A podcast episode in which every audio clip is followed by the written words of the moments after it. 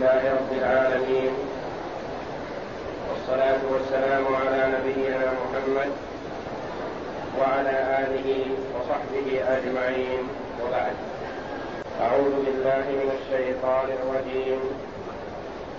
ويوم نحشرهم كأن لم يلبثوا إلا ساعة من النهار يتعارفون بينهم.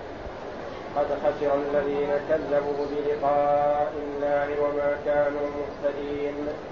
وإما نرينك بعض الذي نعدهم أو نتوفينك فإلينا مرجعهم.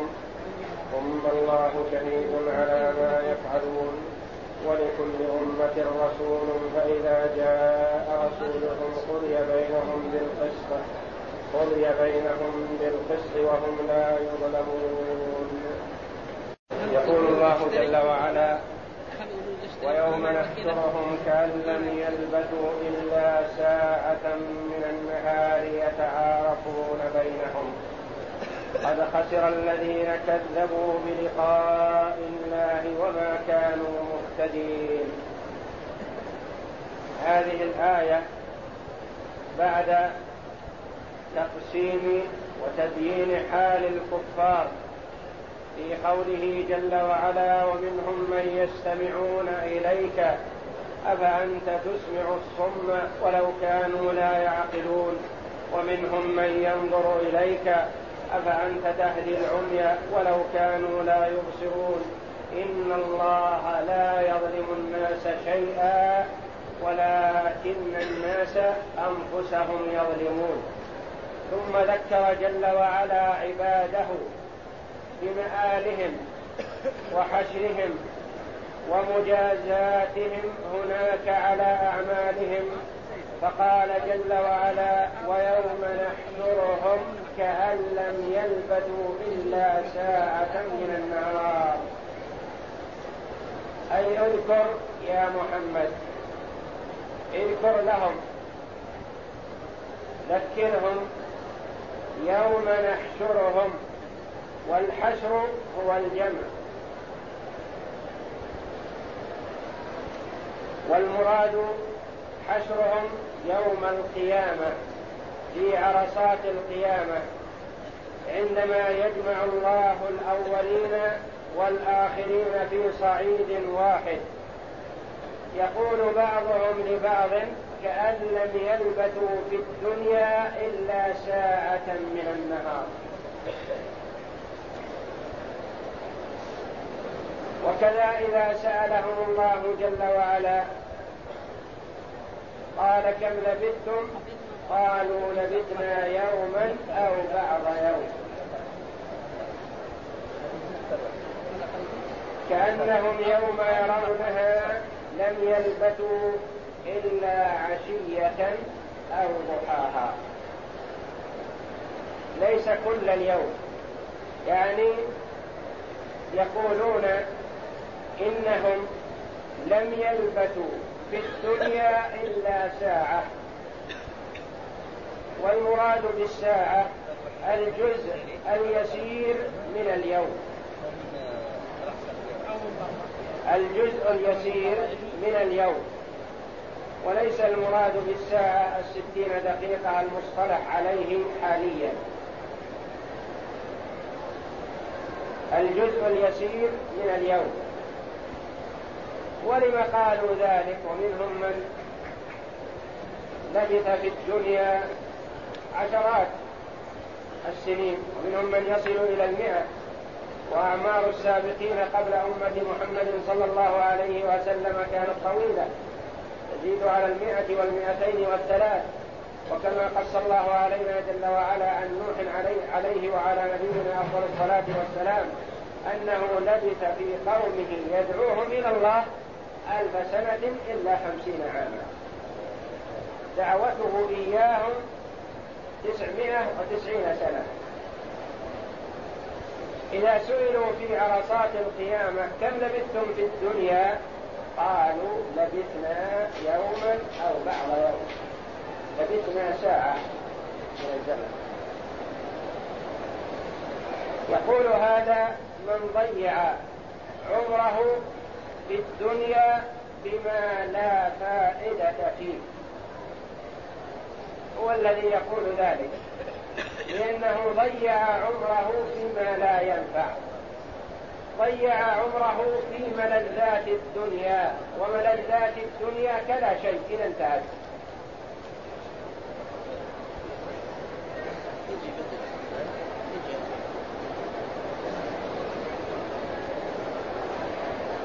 اللذاذة تفنى بسرعة ويبقى النتيجة الإثم والعار.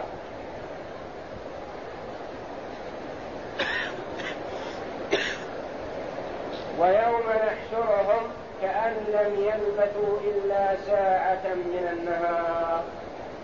كأنهم لم يلبثوا إلا ساعة واحدة من النهار. عشية أو ضحى كما قال الله جل وعلا ذلك في كتابه في آخر سورة النازعات كأنهم يوم يرونها لم يلبثوا إلا عشية أو ضحاها. ليس كل يوم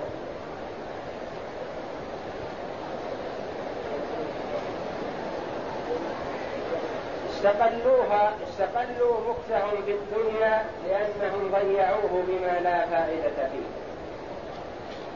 أو استقلوا مكثهم في الدنيا لأنهم يستقلونه وإن كان مئة سنة بالنسبة لعرصات القيامة وأهوال القيامة وطول ذلك اليوم. وإن يوما عند ربك كألف سنة مما تعدون. فلذا يستقلون مكثهم في الدنيا. كأنهم لم يلبثوا إلا ساعة من النهار يتعارفون بينهم. يتعارفون بينهم. في عرصات القيامة يعرف بعضهم بعضا. كما يعرف بعضهم بعضا في الدنيا. وفي عرصات القيامة أحوال متغيرة متفاوتة. قال هنا جل وعلا يتعارفون بينهم. وقال جل وعلا فإذا نفخ في الصور فلا أنساب بينهم يومئذ ولا يتساءلون. وقال جل وعلا يوم يفر المرء من أخيه وأمه وأبيه وصاحبته وبنيه لكل امرئ منهم يومئذ شأن يغنيه.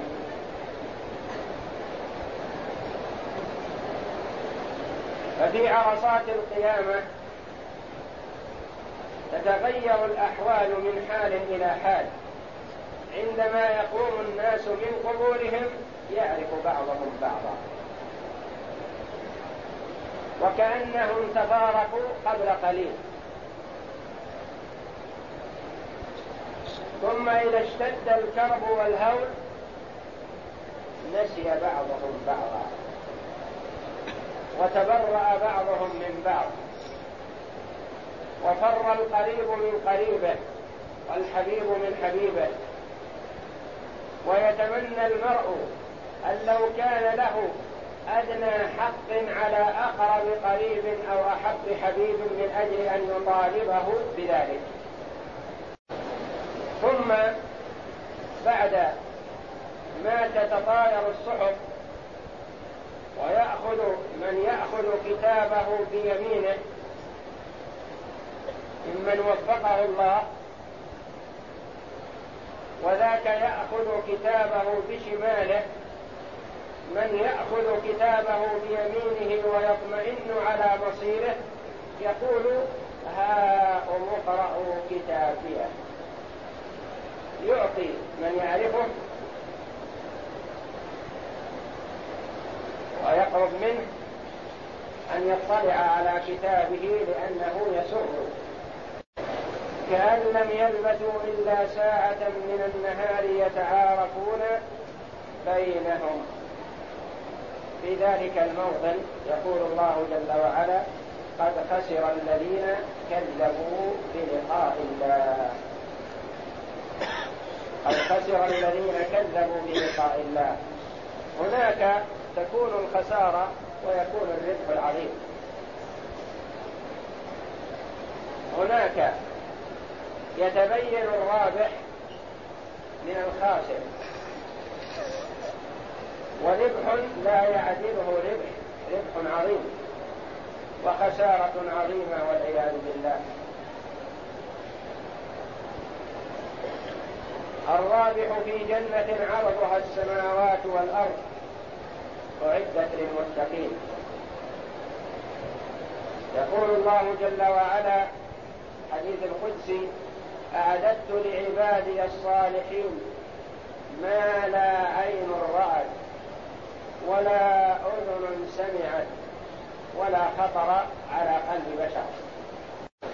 ذاك الربح العظيم. أو الخسارة العظمى والعياذ بالله. في نار وقودها الناس والحجارة. عليها ملائكة غلاظ شداد لا يعصون الله ما أمرهم ويفعلون ما يؤمرون. حبب إليهم تعذيب بني آدم كما حبب إلى بني آدم الطعام والشراب. لأن بني لأن هؤلاء العصاة من بني آدم عصوا الله جل وعلا. فأبغضهم الله وأبغضتهم الملائكة. وأبغضتهم الأرض وأبغضتهم سائر المخلوقات. قد خسر الذين كذبوا بلقاء الله. والمراد بلقاء الله يوم القيامة. فالناس في الدنيا فريقان. فريق مؤمن باليوم الآخر يستعد له ويعمل له. ويهيئ نفسه للحساب. ومن حاسب نفسه وتنبه لأمره قبل أن يقدم على الله جل وعلا نجا. وفريق آخر والعياذ بالله كذب باليوم الآخر. يظن أنه ليس هناك إلا الدنيا فقط. أكل وشرب ونوم وشهوات. وليس مؤمن بالبعث ولا مصدق به. فيخسر يوم يقدم على ربه لأن قدومه ليس باختياره. فالكل يقدم على الله جل وعلا. المؤمن والفاجر. المصدق باليوم الآخر والمكذب به. قد خسر الذين كذبوا بلقاء الله. كذبوا بلقاء الله في الدنيا فلم يستعدوا له. وما كانوا مهتدين. ما كانوا في الدنيا يسيرون على هدى وعلى بصيرة وعلى نور من أمرهم. بل كانوا يسيرون على عمى وجهل وضلالة والعياذ بالله واعراضا عن طاعة الله وعن ذكره وعن متابعة الرسل عليهم الصلاة والسلام. وما كانوا مهتدين. ويوم نحشرهم كأن لم كأن لم يلبثوا إلا ساعة من النهار. يوم منصوب بفعل مقدر. اذكر أو ذكرهم. يوم نحشرهم ونحشرهم قرئت بالنون وبالياء وكلاهما قراءتان سبعيتان. ويوم نحشرهم ويوم يحشرهم. كأن لم يلبثوا إلا ساعة من النهار كأنهم لم يلبثوا إلا ساعة من النهار. في موضع نصب على الحال يعني مشبهين من لم يلبث إلا ساعة زمنا يسيرا في الدنيا. وقيل المراد بقوله كأن لم يلبثوا إلا ساعة من النهار في القبور. والقول الأول أقرب إلى الصواب. والله أعلم. وجملة يتعارفون بينهم كذلك حال حالة كونهم يتعارفون. قد خسر الذين كذبوا بلقاء الله وما كانوا مهتدين. كانوا مهتدين وما كانوا مهتدين. أين اسم كان؟ كان الواو. كانوا ومهتدين خبرها. وقوله جل وعلا وإما نرينك بعض الذي نعدهم أو نتوفينك فإلينا مرجعهم ثم الله شهيد على ما يفعلون. يقول الله جل وعلا لعبده ورسوله محمد صلى الله عليه وسلم هؤلاء الذين عصوا أمر الله وكذبوك وما كذبت عليهم ولا على غيرهم. واعرضوا عن طاعة الله. هؤلاء إما أن نعجل عذابهم فنطلعك عليهم لتسر بذلك. ومنهم من لا يعجل عذابه في الدنيا بل يؤخر في الدار الآخرة وهو محقق. لأنهم لا يفلتون من قبضة الله. مرجعهم إليه. فالله جل وعلا عجل العذاب أو لم يعجله. واقع بالظالمين لا محالة. وابن آدم من طبيعته يحب الاستعجال في الخير له وفي الشر لعدوه. يحب ذلك. لما؟ لأنه يخشى الفوت. خير وغنيمة يحب أن يستعجلها بسرعة لأنه يخشى أن تذهب فيأخذها غيره. عدوه يحب أن يعاجله بالعقوبة لأنه يخشى أن يفلت الآن بين يديه وغدا قد يكون بعيدا عنه. ولكن الله جل وعلا لا يفلت الخلق من قبضته. فالخلق في قبضته. متى ما أرادهم هم بين يديه جل وعلا. فهو يقول لعبده ورسوله محمد صلى الله عليه وسلم وإما نرينك بعض الذي نعيدهم هناك حالتان. إما أن نريك نريك العذاب شيئا منه الذي وعدناهم حتى تطمئن بالنصر والتأييد وإما أن نؤخر العذاب إلى يوم القيامة ومردهم إلينا.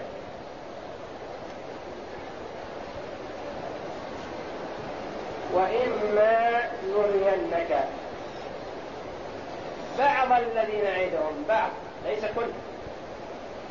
لأن الكافر إذا عذب في الدنيا فهو يعذب بشيء من العذاب المعد له في الدار الآخرة. لا بكله بل العذاب الأليم مؤجل في الدار الآخرة. وعذاب الدنيا ليس بشيء بالنسبة لعذاب الآخرة.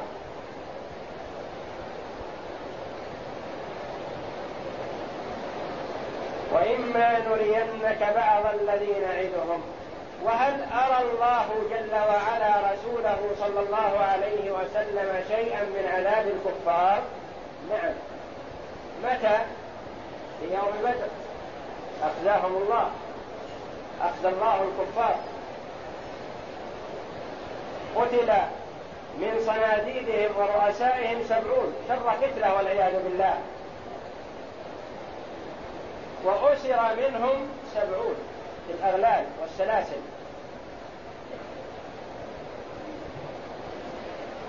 وهذا خزي لهم في الدنيا. أسرهم من؟ محمد صلى الله عليه وسلم وصحابته الكرام الذين جل صحابته كانوا ممن يستهزئون بهم ويسخرون بهم وهم من فقراء الصحابة رضوان الله عليهم. وحينما وطئ بلال رضي الله عنه على رأس أبي جهل قبحه الله قال له هل أخزاك الله يا عدو الله؟ فقال عدو الله وهل هناك من خزي أشد وأضر ممن قتلتموه هذه القتلة وبلال رأسه قدمه على رأس أبي جهل وطأ عليه. احتقارا له. وبلال كان ممن يعذبه أبو جهل في رمضاء مكة. فأعز الله المؤمنين وشفى غيظ قلوبهم وأذل الله الكافرين. وتتابع النصر بإذن الله بمحمد صلى الله عليه وسلم وصحابته الكرام. في المواقع والوقعات المتتابعة بينه وبين أهل مكة وبينه وبين أهل الطائف في معركة حنين ومعركة الطائف أيد الله عبده ورسوله محمدا صلى الله عليه وسلم بالنصر وأراه شيئا مما أعده الله للكفار. وإما نرينك بعض الذي نعدهم من العذاب والخزي والعقوبة أو نتوفينك قبل أن ترى شيئا من ذلك. فإلينا مرجعهم. لو مت قبل أن ترى شيئا من ذلك فمرد هؤلاء الكفار إلينا وسترى في الدار الآخرة لا في الدنيا. فإلينا مرجعهم يعني مردهم ومصيرهم. ثم الله شهيد على ما يفعلون مطلع. لا تخفى عليه خافية كل فعلهم الله جل وعلا قد اطلع عليه ويعاقبهم عليه.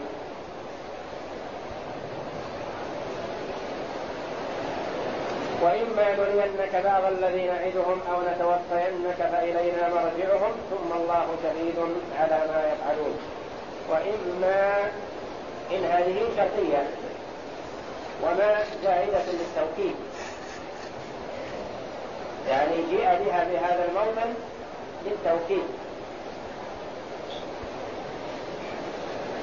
نرينك فعل الشر مؤكد بنون التوكيد كذلك. وإما نرينك بعض الذي نعدهم أو نتوفينك معطوف عليه والحالتان متغايرتان.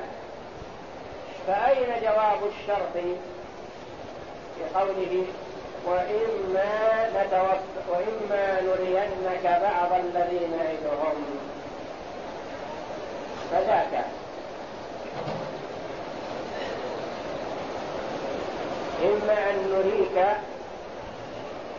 فذاك ما تسر به عينك.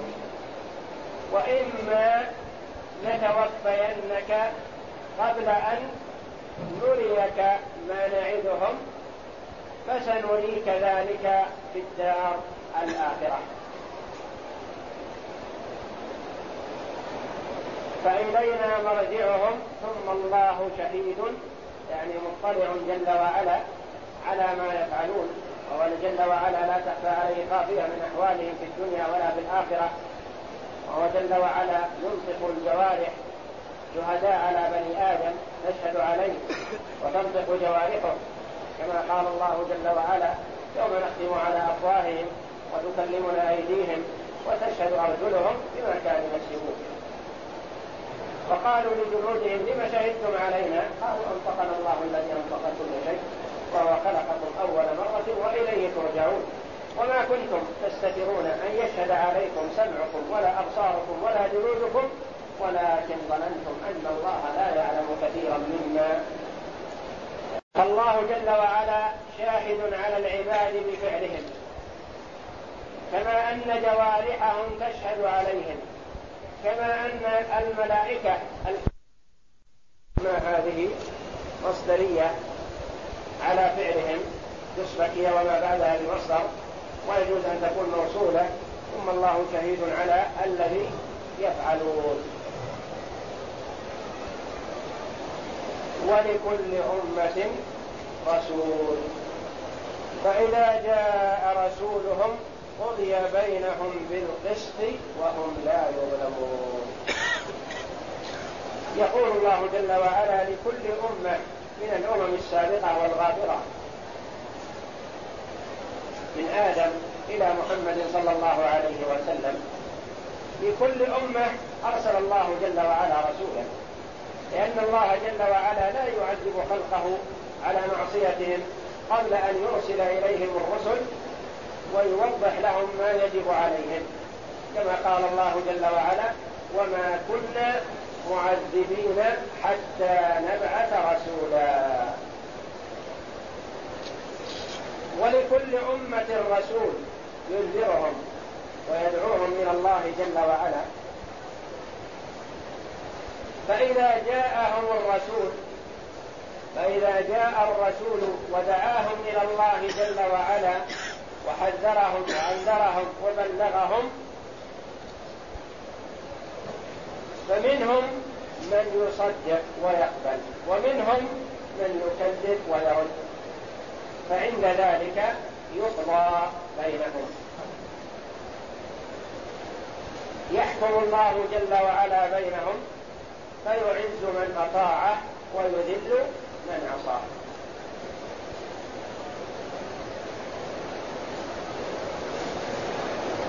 هذا المعنى على أن هذه الآية تأويلها في الدنيا. ولكل أمة رسول فإذا جاء أي أمة من الأمم السابقة رسولها ودعاها وحذرها وأنذرها انقسموا بطبيعة الحال إلى قسمين قسم مصدق وقسم مكذب.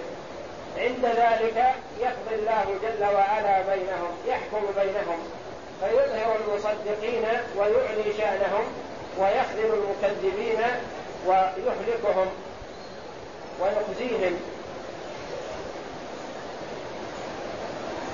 وقيل هذا القضاء بينهم في الدار الآخرة يوم القيامة.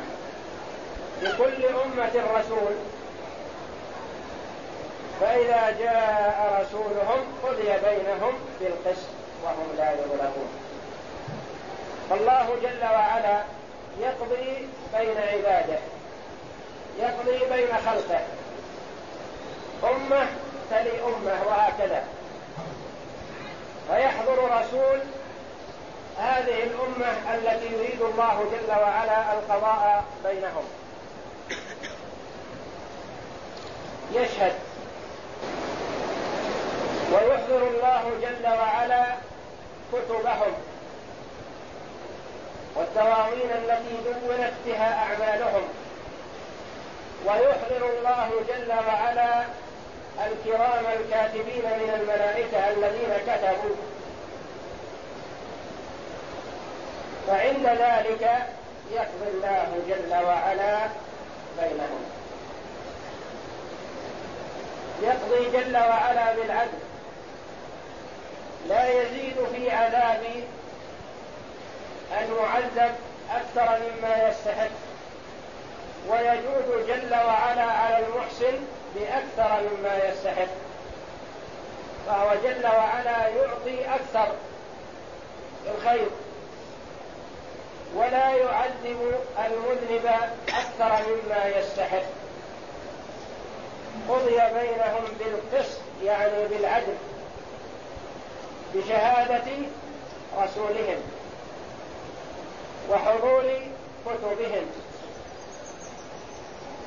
وحضور الملائكة الشهداء عليهم.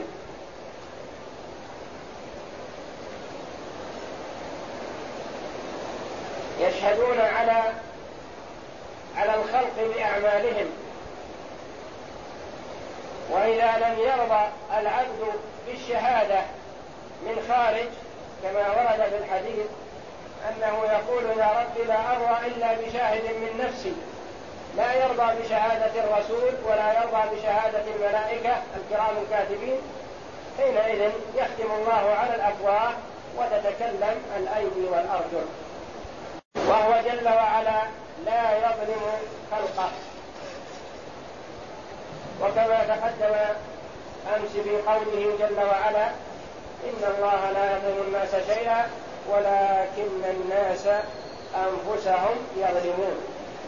وقوله جل وعلا في الحديث القدسي يا عبادي إني حرمت الظلم على نفسي وجعلته بينكم محرما فلا تظالموا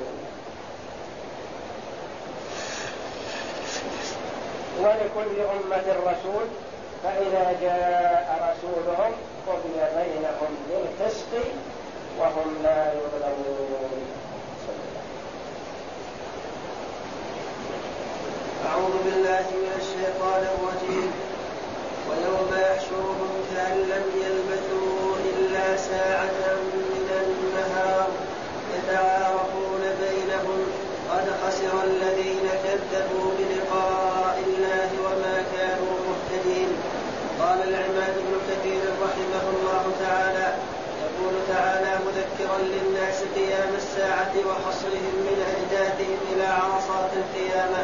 ويوم يحشرهم الآية كقوله كأنهم يوم يرون ما يوعدون لم يلبثوا إلا ساعة من نهار وكقوله كأنهم يوم يرونها لم يلبثوا إلا عشية أو ضحاها فقال تعالى يوم ينفخ في الصور ونحشر المجرمين يومئذ زرقا يتخافتون بينهم إن لبثتم إلا عشرا. نحن أعلم بما يقولون إذ يقول أمثلهم طريقة إن لبثتم إلا يوما. وقال تعالى ويوم تقوم الساعة يقسم المجرمون ما لبثوا غير ساعة الآيتين. وهذا كله دليل على استقصار الحياة الدنيا في الدار الآخرة. كقوله قال كم لبثتم في الأرض عدد سنين؟ قالوا لبثنا يوما أو بعض يوم فاسأل العادين قال إن لبثتم إلا قليلا لو أنكم كنتم تعلمون. وقوله يتعارفون بينهم أن يعرف الأبناء الآباء والقرابات بعضهم لبعض كما كانوا في الدنيا ولكن كل مشغول بنفسه. فإذا نفخ في الصور فلا أنساب بينهم الآية. وقال تعالى ولا يسأل حميم حميما الآيات وقوله قد خسر الذين كذبوا بلقاء الله وما كانوا مهتدين كقوله تعالى ويل للمكذبين لأنهم خسروا أنفسهم وأهليهم يوم القيامة ألا ذلك هو الخسران المبين ولا خسارة أعظم من خسارة من, من, من خسارة من فرق بين من فرق بينه وبين أحبته يوم الحسرة والندامة أعوذ بالله من الشيطان الرجيم. وإما نرينك بعض الذي نعدهم أو نتوفينك فإلينا مرجعهم. ثم الله شهيد على ما يفعلون. ولكل أمة رسول. فإذا جاء رسولهم قضي بينهم بالقسط وهم لا يظلمون.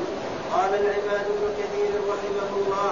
يقول تعالى مخاطبا لرسوله صلى الله عليه وسلم وإما نرينك بعض الذي نعدهم أي ننتقم منهم في حياتك لتقر عينك منهم أو نتوفينك فإلينا مرجعهم. أي مصيرهم ومنقلبهم والله شهيد على أفعالهم بعدك. وقد قال الطبراني رحمه الله حدثنا عبد الله بن أحمد حدثنا عقبة بن مكرم حدثنا أبو بكر الحنفي حدثنا داود بن الجارود عن أبي السليم عن حذيفة عن حسين عن النبي صلى الله عليه وسلم عن حذيفة بن أسيد عن النبي صلى الله عليه وسلم قال عرضت علي أمة البارحة لدى هذه الحجرة أولها وآخرها. فقال رجل يا رسول الله عرض عليك من خلق فكيف من لم يخلق؟ فقال صوروا به الطين حتى أني لأعرف لأعرف للانسان منهم من أحدكم بصاحبه. ورواه عن محمد بن عثمان بن أبي شيبة عن عقبة بن مكرم عن يونس بن بكير عن زياد بن المنذر عن أبي الطفيل عن حذيفة بن اسيد به نحوه. وقوله ولكل أمة رسول فإذا جاء رسولهم قال مجاهد يعني يوم القيامة قضي بينهم بالقسط الآية كقوله تعالى وأشرقت الأرض بنور ربها الآية فكل أمة تعرض على الله بحضرة رسولها وكتاب أعمالها وكتاب أعمالها موضوع. وكتاب أعمالها من خير وشر موضوع شاهد عليهم وحفظتهم من الملائكة شهود أيضا أمة بعد أمة وهذه الأمة الشريفة وإن كانت آخر الأمم في الخلق إلا أنها أول الأمم يوم القيامة يفصل بينهم ويقضى لهم كما جاء في الصحيح عن رسول الله صلى الله عليه وسلم أنه قال نحن الآخرون السابقون يوم القيامة المقضي لهم قبل الخلائق فأمته إنما حازت قصب السبق بشرف رسولها صلوات الله وسلامه عليه دائما إلى يوم الدين. والله جل وعلا شرف هذه الأمة بكرامة رسولها محمد صلى الله عليه وسلم فأمة محمد هي آخر الأمم لكنها أول الأمم يقضى بينهم يوم القيامة كما قال عليه الصلاة والسلام في الحديث الصحيح نحن الآخرون يعني آخر الناس في الدنيا. السابقون يوم القيامة يعني يقضى بيننا قبل الناس كلهم يوم القيامة. المقضي لهم قبل الخلائق. والله أعلم. وصلى الله وسلم وبارك على عبده ورسوله نبينا محمد وعلى آله وصحبه أجمعين.